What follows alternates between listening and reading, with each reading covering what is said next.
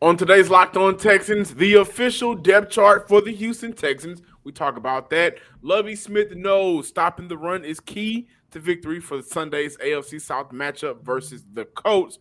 First time the Houston Texans may beat them since 2019, and an early look at what the Houston Texans can do to start the season 1 0. You are Locked On Texans, your daily Houston Texans podcast part of the Locked On Podcast Network. Your team every day.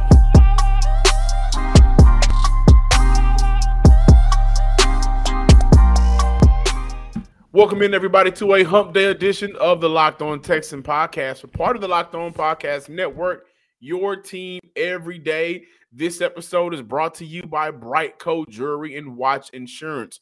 BriteCo brings you comprehensive fast, affordable jewelry insurance for as low as $5 per month.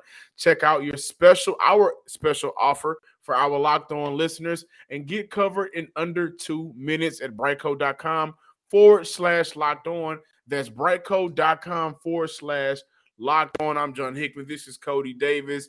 The official depth chart has been released, and I think what we are highlighting the most, Dameon Pierce, running back number one, no question, Pharaoh Brown listed as the number one tight end on the roster on the depth chart right now, and Kenyon Green is not the starting left guard. Coty, when you look at this depth chart, what are your thoughts? Uh, well, first and foremost, going into Sunday's game, and this is probably more so an extension off of what we talked about on yesterday, the addition of OJ Howard. As of right now, the Houston Texans do have him listed as the number three tight end, which means uh, we probably won't see that much OJ Howard going into week one of the regular season. I understand it's going to take him some time to get use of the Houston Texans offensive play calls, um, especially with Pep Hamilton. Um, but John, look, I think the biggest, I don't want to say disappointment, but I think the biggest surprise to me, and this probably goes into the training camp that Kenyon Green had because you remember, John, I had my doubts about Green. Um, he did not look that good during training camp. Um, then he got hurt, came back, was still kind of shaky. Then all of a sudden, the man just blew up in the Houston Texans' final preseason game against the San Francisco 49ers. And um, when I sit here and I take a look at the depth chart as of right now, he isn't starting at left guard. And we are expecting the Houston Texans to be a running team. And like I mentioned a couple weeks ago, if we are expecting this team to be a running team, why not start Kenyon Green? This is a guy who has proved his worth as a run blocker in college. In the one preseason game he did play, and I understand it wasn't against the 49ers' best defensive players. However, you cannot deny that big gap that he created for Mount Marlon Mack when Marlon Mack jet off for, I believe it was like 22 to 25 yards I just think, in my opinion, Kenyon Green should have been starting over Justin McCray because at the end of the day, John, listeners and viewers, once again, this is going to be a running team. We are expecting a big season out of Dameon Pierce, and the it, it, it's almost like what we say when we talk about Davis Mills. You know, you want to put your guys in the best position possible, and I think Dameon Pierce would be more utilized in the run game if he was running behind Kenyon Green. Yeah, I, I, well, when we look at the Kenyon Green and, and, Justin McCray, fair is fair. He hasn't played much. Yeah, and, yeah, and I understand that's also part of it as well. Right, and I could see a scenario where McCray may start the game in the first half. He may not end it by the time the second half rolls around. Mm-hmm. Um, I could see that. You know, one position that is I think is interesting right now. Neville Hewitt starting mm-hmm. over Garrett Wallow and Jake Hansen is the third. Uh, I think Sam linebacker in that room right now. Uh, I thought that I would I would have rather looked at Jake Hansen as a starter right now. That's just me. Wow. But I think eventually we'll see Garrett Wallow out there. He hadn't played, so guys are kind of confused on how did how did Neville Hewitt beat him out simply because Neville Hewitt has been on the field. We just said the same thing for the most part in terms of Kenyon Green and arguing why he should or should not be the starter. Well, McCray has been on the field. Has mm-hmm. it been the best when he's been on the field? No, for McCray, but he's still been there. But in terms of Neville Hewitt, well, when he's been on the field, he's been pretty damn productive. So uh, him beating out Garrett Wallow to start the se- Wallow to start the season makes 100% complete sense to me. What's alarming to me that I haven't seen many people talk about, and I've been waiting to talk about it, there is no backup right guard right now. It is just AJ Cann, and that's it. Now, of course, you have Kenyon Green as you know as a backup. Uh, Austin Deculus could also play. He can slide down, shift down, and play some guard. But that is alarming to me. And if something happens, you look at a situation. Do you play Charlie Heck there, who's the more seasoned man, as a backup on this offense in this offensive line group? What do you do? But for you know everything else, I think looks pretty much how we thought it's going to be. How it's going to look. Um, Michael Dwumfor and Kurt Hinish. Those are going to be two battles throughout the year where at some point mm. we may hmm. see a separation in snaps played because one may just be outplaying the other. But so far, when we look at this depth chart, for the most part, I think everything is understandable and agreeable. I do want to mention this Garrett Wallow is still um, recovering from the lower leg injury that he sustained during training camp. That was the primary reason why we did not see him at all throughout preseason. And I'm pretty sure that has a lot to do with why he is listed as the second string linebacker as of right now. But, John, you know, I'm not going to talk about this unofficial depth chart and not bring up the bad fact that Rex Burkhead is running back number two. Me personally, I've accepted the fact that Nick Caserio could be loyal to a fault. However, if you're going to keep Rex Burkhead over Marlon Mack, you could at least made him be the third string running back. I don't know about you, John, listeners and viewers, but I, I believe as of right now, I've seen a lot more out of Dare Ogunbowale, more so than Rex Burkhead as of right now once again, you look at Dare, you're looking at a guy that can give you something with his rushing attack, but at the same time, he is a solid pass catcher coming out of the backfield. You could say the same thing for Rex Burkhead, but throughout training camp, throughout preseason, I'm not sure if Burkhead has a lot left in his tank. I'm glad you mentioned the running backs. Uh, Burke two, Dare number three, Royce Freeman number four, and the Houston Texans recently, right before we hopped on to do the show, signed former Miami running back Gerrid Doaks. He he's uh, spent some time at Cincinnati. Ran a four five at his pro day last year. Um, and he, again, he's been he spent some time with with Miami Dolphins, an AFC team. So maybe this is a, a player that Nick Caserio and, and, the coaching staff likes. The running back room for Houston, it is what it's always going to be. What is what it was always going to be, and it's not very exciting outside of Dameon Pierce. So this is what the Texans have. This is what they're presenting. And starting Sunday, this is the product that we're going to see from the backfield. Shout out to Troy Hairston one more time, man. The lone mm. fullback on this roster. Ladies and gentlemen, BriteCo brings you comprehensive, fast, and affordable jury insurance for as low as $5 per month. Check out our special that we are offering right now to all of our locked on listeners and get covered in under two minutes at briteco.com forward slash locked on. That's bright briteco.com forward slash locked on. Welcome back, Locked On Texans listeners and viewers. By the way, Gerrid Doaks, the newly signed Houston Texan running back, did rush for 67 yards on 11 attempts in this last preseason game. So, hmm. Maybe Houston knows something the rest of the world doesn't. However, the Houston Texans take on the Indianapolis Colts, which means they're taking on Jonathan Taylor, led the league in uh, rushing yards last year. I think this is a very well put together Indianapolis Colt team. However, just like the Tennessee Titans, it all ends and starts. It starts and ends with Jonathan Taylor. Let's hear from Lovie Smith on how what he feels – Houston needs to do to stop Jonathan Taylor? Well, we have to stop the run each week, no matter who we're playing. Every NFL team is going to have a, you know, one of 32. That's saying an awful lot if you're the starting running back for an NFL team. And um, for us, uh, Jonathan Taylor is one of the best in the league. Kind of simple as that. And uh, so we know the challenge that it faced. But what is it going to take? gang tackle. We run need everybody at the, at the point of attack. Uh, discipline in your gaps because if, if he breaks it, you know, he's faster than most people too. So it'll be a big challenge. We're going to have big challenges each week. The challenge for us is to, is to compete with them because we didn't last year. They dominated us last year. So we got to show up this year. And that question actually came from our brother, our friend, Mr. Brian Belfield. You guys know him as Big Sarge. John, listeners and viewers, later on in that same press conference, Lovie Smith talked about how embarrassing it was to watch the Houston Texans struggle with their run defense throughout last season. And if you asking us, we have seen the Houston Texans struggle with their run defense ever since DJ Reader departed from this organization back I want to say 2019 2020 campaign. So um it's been a extremely long time since the Houston Texans were able to stop the run.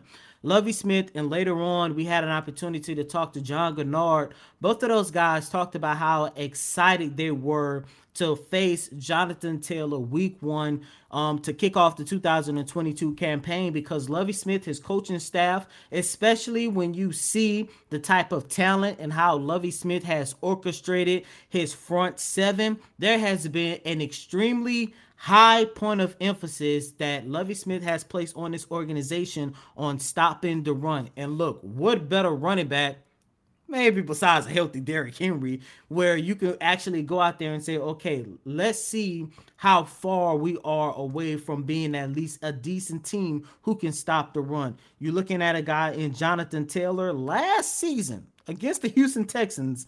This is a guy in only two games recorded 288 yards on the ground, four touchdowns, and, and I think this might be the worst of all 46 carries. I'm pretty sure the Indianapolis Colts, if they're going off of last season, they're going to say this is the point of emphasis how we're going to attack the Houston Texans. However, when you take a look at the improvements that the Texans have made throughout their run game, um, Lovie Smith said he has seen that those improvements throughout training camp and preseason. Outside of the preseason opener against the New Orleans Saints, where the Texans defense did give up over 100 rushing yards, the last two preseason games against the Los Angeles Rams and against the San Francisco 49ers, both of those teams failed to crack over 60 rushing yards, which is very good. Now, once again, preseason no, neither one of those teams was playing their best running backs for an extremely long time. However, John, listeners and viewers, going into the 2022 campaign, when you take a look at those last two preseason games and say to yourself the Texans only gave up an average of 55 yards on the ground, that is saying a lot about this team's front seven. Yeah, and what I like most about what we've seen uh, for the improvement so far for the Houston Texans, for me, Coty, it is yards per carry, right? And you just mentioned what the Houston Texans w- was able to do in the preseason. But if we look at those numbers even more, like the Saints rushed for 130 yards, but they ran the ball 37 times. They only averaged 3.5 yards per carry uh, against the Rams, 46 yards, 2.3 yards per carry, and to end off uh, preseason against the 49ers, 2.1 yards per carry. So they are not only not allowing a lot of yards, the most they've allowed in their preseason was 130, but they're limiting the amount of success that teams are getting so far from what we've seen based off the improvement from last season to this preseason. They have really limited the amount of big plays. And that is what really hurt Houston last year. Jonathan Taylor, of course, hmm. rushed for 143 last year, 145 in the second game against the Houston Texans. But when you look at that second game, it was 10.4 yards per carry. when you look at the first game, it was 4.5, more, you know, more respectable. But by the time, and Houston got him on a bad style, like at that time, Jonathan Taylor was hot, and then he kind of fizzled off after that a little bit. But they allowed too many big plays last year at the ring game. And it made it easy for teams to just look around and say, well, you're not stopping us. We're not going to stop. Hmm. That is what Houston has improved on. And I think that is the key gang tackling. Once one man is there at the point of attack, I need everybody to the ball. I need everybody laying the hat. Because if we don't, if we allow him an extra space to make a move, and then a two yard gain is now a 10 yard gain, a 12 yard gain Houston can't afford that this year. And to start the year off with a test like Jonathan Taylor, that is going to be what we should be looking at. I think that's a huge storyline. Lovie Smith, first year head coach. Miles Smith is your linebacker coach. You revamp this defensive line. Every all your linebackers look either faster, twitchy, or just understand year two more. How are you going to stop the run? And today's episode of Locked On Texans is presented by Prize Picks. Prize Picks is daily fantasy made easy. Pick two to five players, and if they can score more or less than their Prize Picks projection, you can win up to 10 times your money on your entry. First time users can receive a 100% instant deposit match up to 100 up to $100 with promo code locked on. That's prizepicks.com, promo code locked on. Hey guys, thank you for making Locked On Texans your first listen today. Now make Locked On Fantasy Football your second listen. Find the intellectual fantasy expert, Vinny Iyer, who brings over 20 years of NFL expertise and a unique angle to give you the moves no one else has was thinking of. So get ready for your fantasy draft with Locked On Fantasy Football. Make sure you hurry up and listen to that today. Season starts Thursday. Coty. Ah. We're about to get so much football between high school football, college football, NFL, seven on seven. 40 year olds still trying to prove they got it. Hmm. We're going to get a lot of football.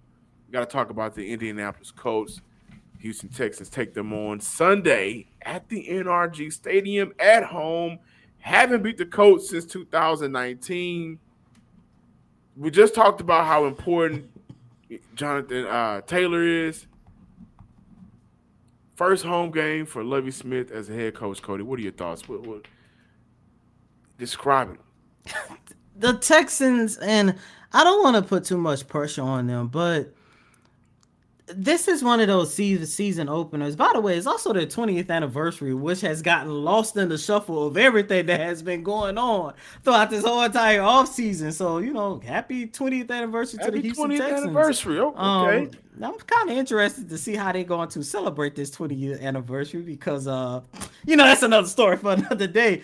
But um look, I don't want to put too much pressure on the Texans, but I truly do believe that this is one of those must-win games because, you know, whether it's this podcast, you know, people worse that you've been reading from the Chronicle, Texans, USA Today, um, Texans Wire, um, Sports Radio 610, we all have been talking about how ever since Lovie Smith took over as head coach, you have a good draft, you bring in some decent talent – um, on both sides of the ball. And of course, everybody is, you know, holding their breath to see what version of Davis Mills that we're going to get. The one thing everybody has been on the same accord on is just how everything just seems new and everything seems fresh with this organization. And I'm looking at this from a standpoint, you know, especially going up against the Indianapolis Colts, it's very important for them to win that game because I kind of feel like if they lose this game, it's kind of going to set not only reporters and fans back to how things were a little bit last year, but also this organization.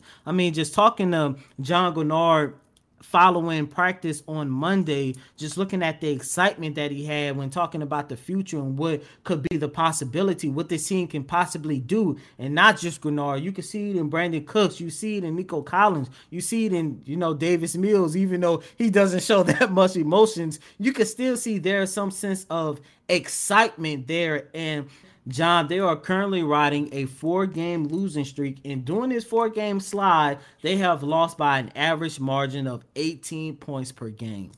Listen, I think this is the coming out party for Pep Hamilton and his offense. Hopefully. Um, there, there, there's a possibility Shaquille Leonard, we formerly knew him as Darius Leonard, uh, but Shaquille Leonard may not play. He's questionable right now. I, I, I really think he will play Sunday, but even still, for Pep Hamilton, this is your former team. And the storyline, also, when we look at Jonathan Taylor, is also Dameon Pierce. The Houston Texans, I don't think hmm. we've seen the Texans invest in an, in an offensive player so far this offseason as a rookie, at least, right? Like Dameon Pierce is, we got rid of Marlon Mack and we're keeping Rex for whatever reason. And like there's no guy on this depth chart right now that could threaten you to take away carries. They've invested a lot into him, so definitely want to see him run the ball. Guys, make sure that you are checking out Locked On tomorrow. The crossover, we're bringing the crossover show back. Mm. Locked On Colts, new faces. So we're gonna have a, a, a duo off on tomorrow's show. But yeah, the offense, Coty, like Pep, this is your time. These are the this is the moment where everything that you told us in the off where we're still working on things, or we mm-hmm. haven't shown you guys. Well, let's go ahead and see it. And I do think that we're going to see some wrinkles in this offense that we'll like. I don't know if it'll be executed on the field for positive plays, but I do think Pep has something up his sleeve.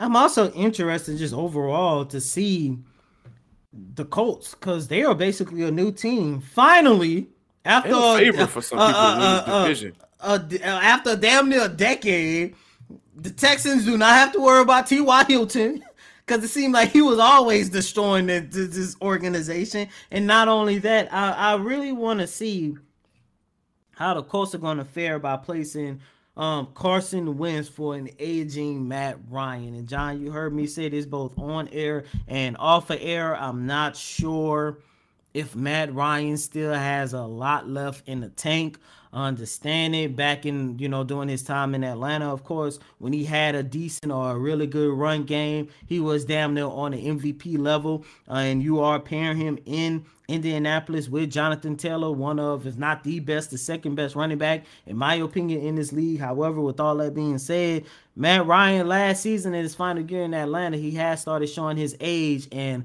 I I just want to see if the Houston Texans defense from the front seven to the secondary, I truly want to see if they really made a lot of improvements like we all hoping. Derek Stingley and Jalen Pitre on Sunday. Don't forget about don't forget about Steven Nelson. Steven, Steven Nelson. You can't sleep on Steven Nelson either. Uh, Roy Lopez, Jonathan Greenard, but between Greenard, Pitre, and Stingley. and Stingley, man, now that is something to get excited about for the next couple of years. Thank you guys for checking out today's show. Make sure you follow us on Twitter at Locked On Texans. Also, subscribe to Locked On Texans on the YouTube page under the name Locked On Texans. And as always, I'm your host, Coty Davis. Please remember to follow me on Twitter at Coty Davis underscore 24. Once again, that's Coty, C O T Y D A V I S underscore 24. Until next time, ladies and gentlemen, peace.